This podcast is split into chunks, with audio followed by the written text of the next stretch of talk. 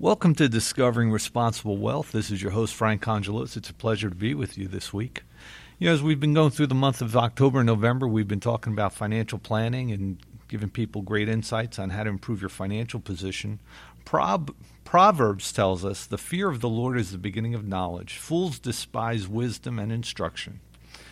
And with that thought in mind, I was looking for some insights from a friend of mine who I see him as someone who has great wisdom as it relates to money, the markets. And our guest today is Peter Grandich of Grandich Publications, Trinity Sports Management, and the Athletes and Business Alliance. Peter also is the author of Confessions of a Wall Street Whiz Kid. So it's our pleasure to welcome Peter Grandich to our show today. Peter, welcome to the show. Thank you for having me, Frank. So, Peter, you've had many years in the financial industry. Um, you talk on the markets and really a great macroeconomic perspective for people that you know I've I've enjoyed hearing you and seeing you over the years and you know we've shared the same stage and talking about finance. So you came out with a book recently. So tell us a little bit about why you wrote the book and you know what's really the message that you're trying to get along to people. Sure. I never intended to write the book. What happened was uh, a young lady who was working for me for quite a, several years, who did my marketing and publicity, said to me one day, How come you haven't written a book? And I said, Why? She says, It's such a fascinating story. I said, Well, I don't want to profit or anything from it. Well, if you write it, I'll, I'll help you write it and we'll self publish it. And it was born out of that idea, and it really became a combination of a of an autobiography as well as some insights to the, you know 30 years in and around the financial arena. You know what took place, including much of the things that one wouldn't be proud of, which I wasn't, but I shared with in the book.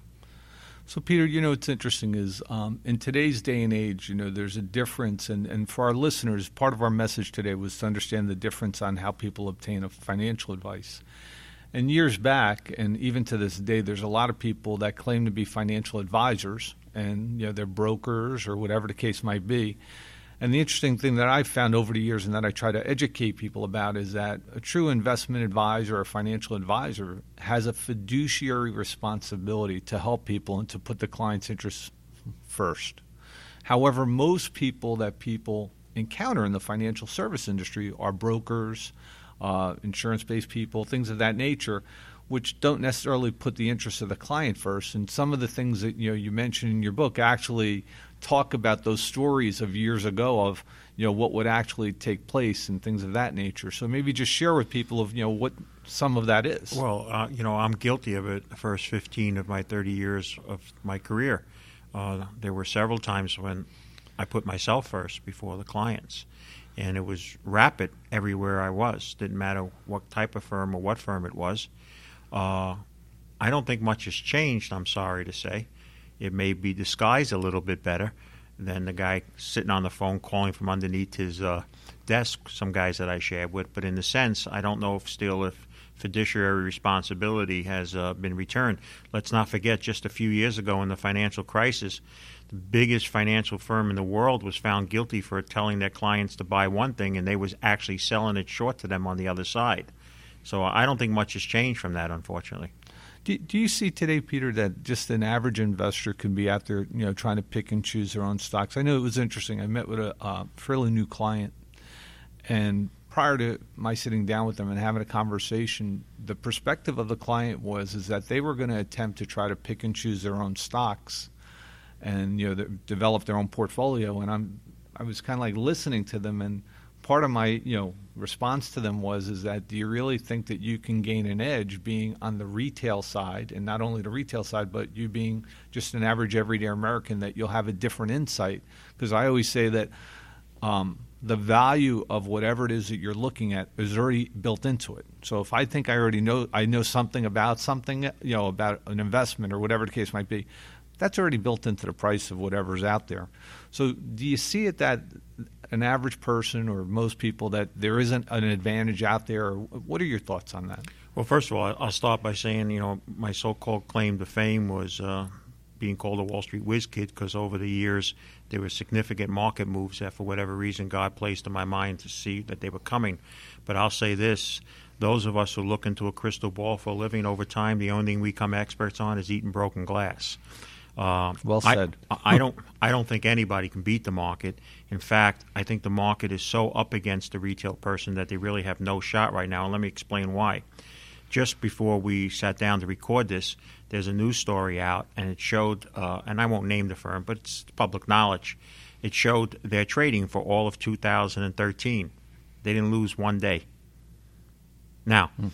I'm going to tell you this. You, I, who's ever listening to this, we're never going to fit that criteria.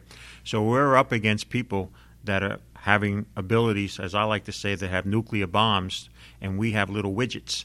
And people think they're going to sit in front of a computer because some advertisement shows how wonderful it looks, and you can only trade for nine dollars. At the end, you have no chance. Uh, the biggest change I've seen in 30 years is that if there was a chance when the retail investor had a small chance back in the 80s when I started, it's gone for them. Uh, anybody tells me they're going to trade or, or try to trade the market, they're destined to lose as far as I'm concerned.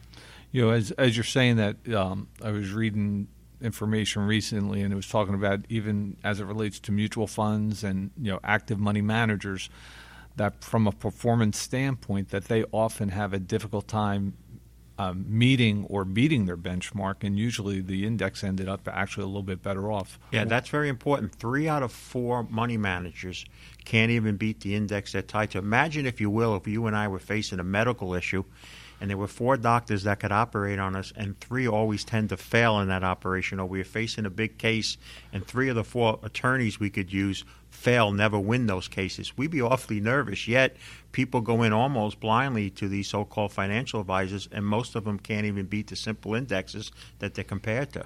You know, Peter, it's interesting when you just said that, which is, you know, and one of the things that I try to educate people about is that on the retail side, when the public or when our listeners are typically visiting with someone, although they're dealing with a financial advisor, real, that advisor is typically not the money manager. Uh, they're not the portfolio manager. They're not the money manager. Nine times out of ten, they're really what I refer to as an asset gatherer. That they're gathering assets and they're placing it with somebody else who's actually going to manage it.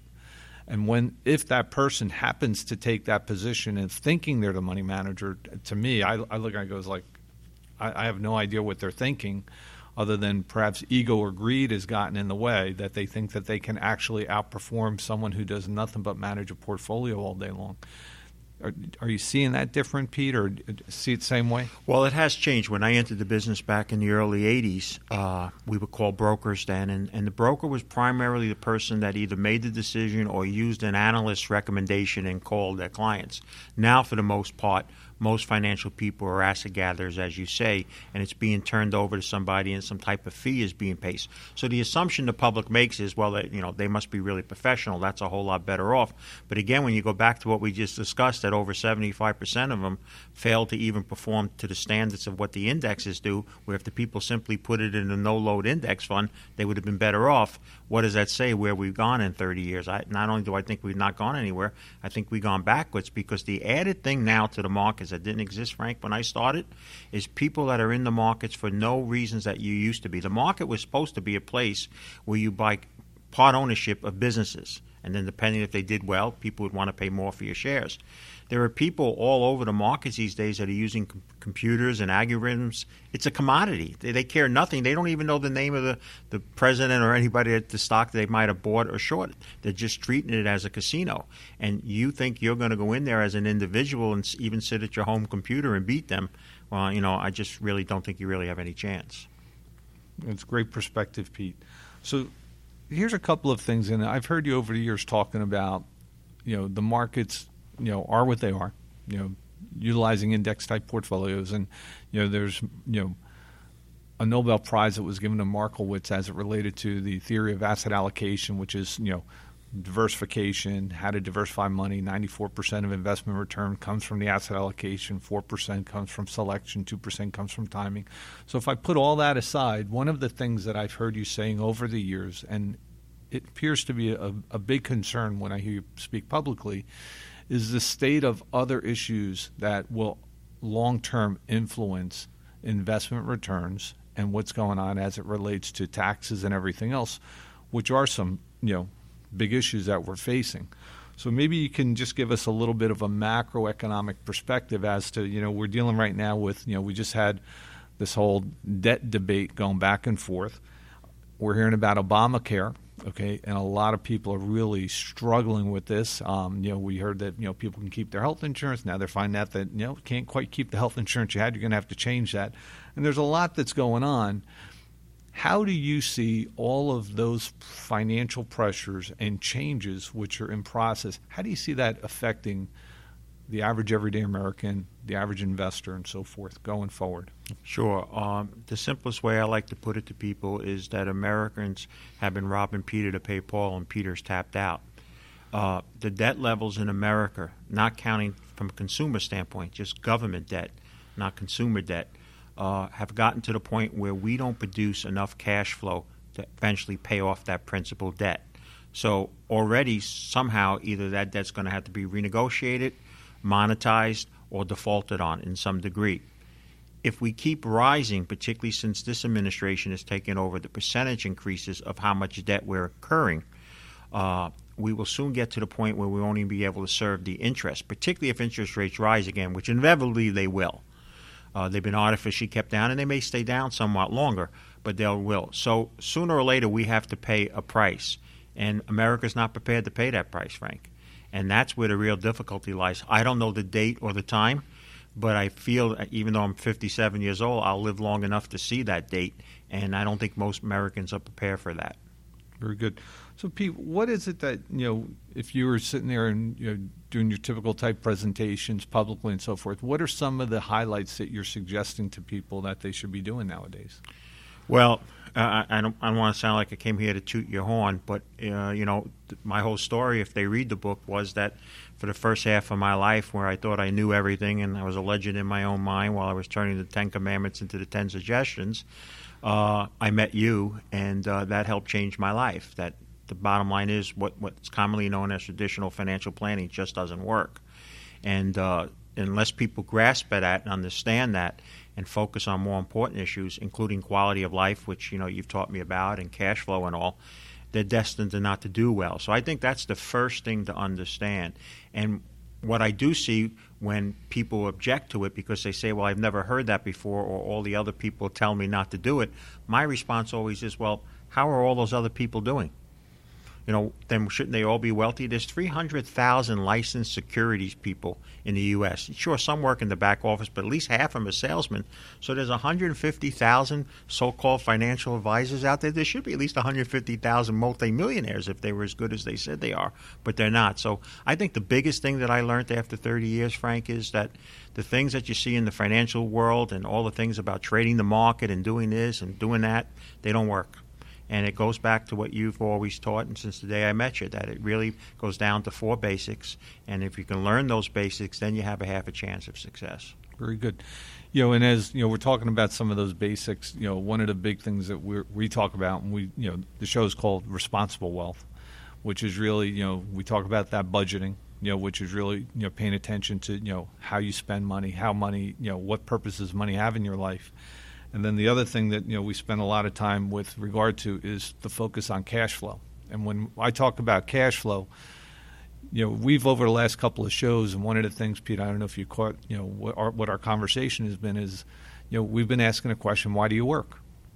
And the bottom line is, you know, we work to, you know, pay our bills, we work to save for retirement, we work to take care of our family, we work to go on vacation, we work for all those different things. But the reason why we really work is we work for cash flow and what the conversation has been that we've been really trying to you know communicate to our listeners is is that at some point that cash flow will stop either because of you wanting it to stop through retirement or because you didn't have a choice in it stopping which was you got sick you got hurt you got sued or something happened or you lost your job.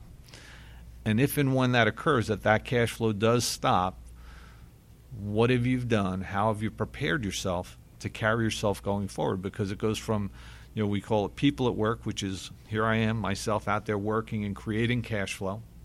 So eventually my money and what I accumulate over my lifetime ultimately has to you know be able to accumulate cash flow. And that's really one of the big issues that we always talk about. So and just as you know when you mention that of some of the things that we talk about those are some of our core belief systems that we have. So Pete one of the things that I wanted to ask you today is if you were doing things, if you had a chance to do it over and uh, when I say do it over is is look at the financial life, look at some of the things that you know you've seen, you see people do. What are just a couple of the highlights that you might have done a little bit differently, or that you would have told people to do a little bit differently? Well, since I made and lost millions three different occasions, I think I would focus more on, as what you just said, and be content with what I have versus trying to turn it into so much more because the chances are it won't work. That's one thing I learned in 30 years. And then I think there's probably two things I could leave you with that I, as goals, as I would tell people to plant in their minds. The first is uh, the ultimate crime in investing is never being wrong. I've been wrong multiple times. It's staying wrong. Hmm. And then the last thing is hope is a wonderful personal journey thing to have. It's a horrible investment strategy. When you're at the point that you're just hoping something changes so things can get better, it doesn't work out. It's nice to have that personally. You have to really make change. And sometimes that means, in this, this, case, doing things that the crowd is telling you not to do. And what you've always advocated, and thank God I followed it for my last dozen or so years, uh, you need to do. It's the only real chance. And I'm not saying it because I'm sitting across you, so whoever's listening to this, I'm saying it because it's a fact of life that I learned after 30 years. Very good. For all of our listeners, you've been listening to Discovering Responsible Wealth. Our guest today, again, is Peter Grandich. Uh, Peter has a new book out, uh, Confessions of a Wall Street Whiz Kid. Pete, if someone would like to get a copy of your book, by the way, how would they do that? Sure. It's available at the website confessionsofawallstreetwizkid.com or it's at amazon.com. Very good. Thank you, Pete. Pete, thank you so much for being with us this week. For all of our listeners, we thank you for being with us. This is Frank Congelos. If you have questions, you can write to us at the Institute of Responsible Wealth. 2431 Atlantic Avenue, Manasquan, New Jersey, 08736, or email us at info at iofrw.com. Thank you and have a blessed week.